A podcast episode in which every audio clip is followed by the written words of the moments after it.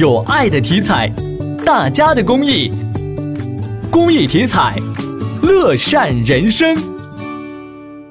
四月二十八号至五月一号，郑州东站预计发送旅客三十六万人，高峰日预计出现在四月二十九号，预计当日发送旅客将达到十二万人。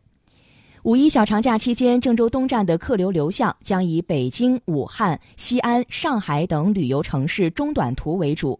省内客流集中在洛阳、三门峡、信阳、安阳等城市。对此，郑州东站计划加开四十一趟临客列车及十五趟城际列车。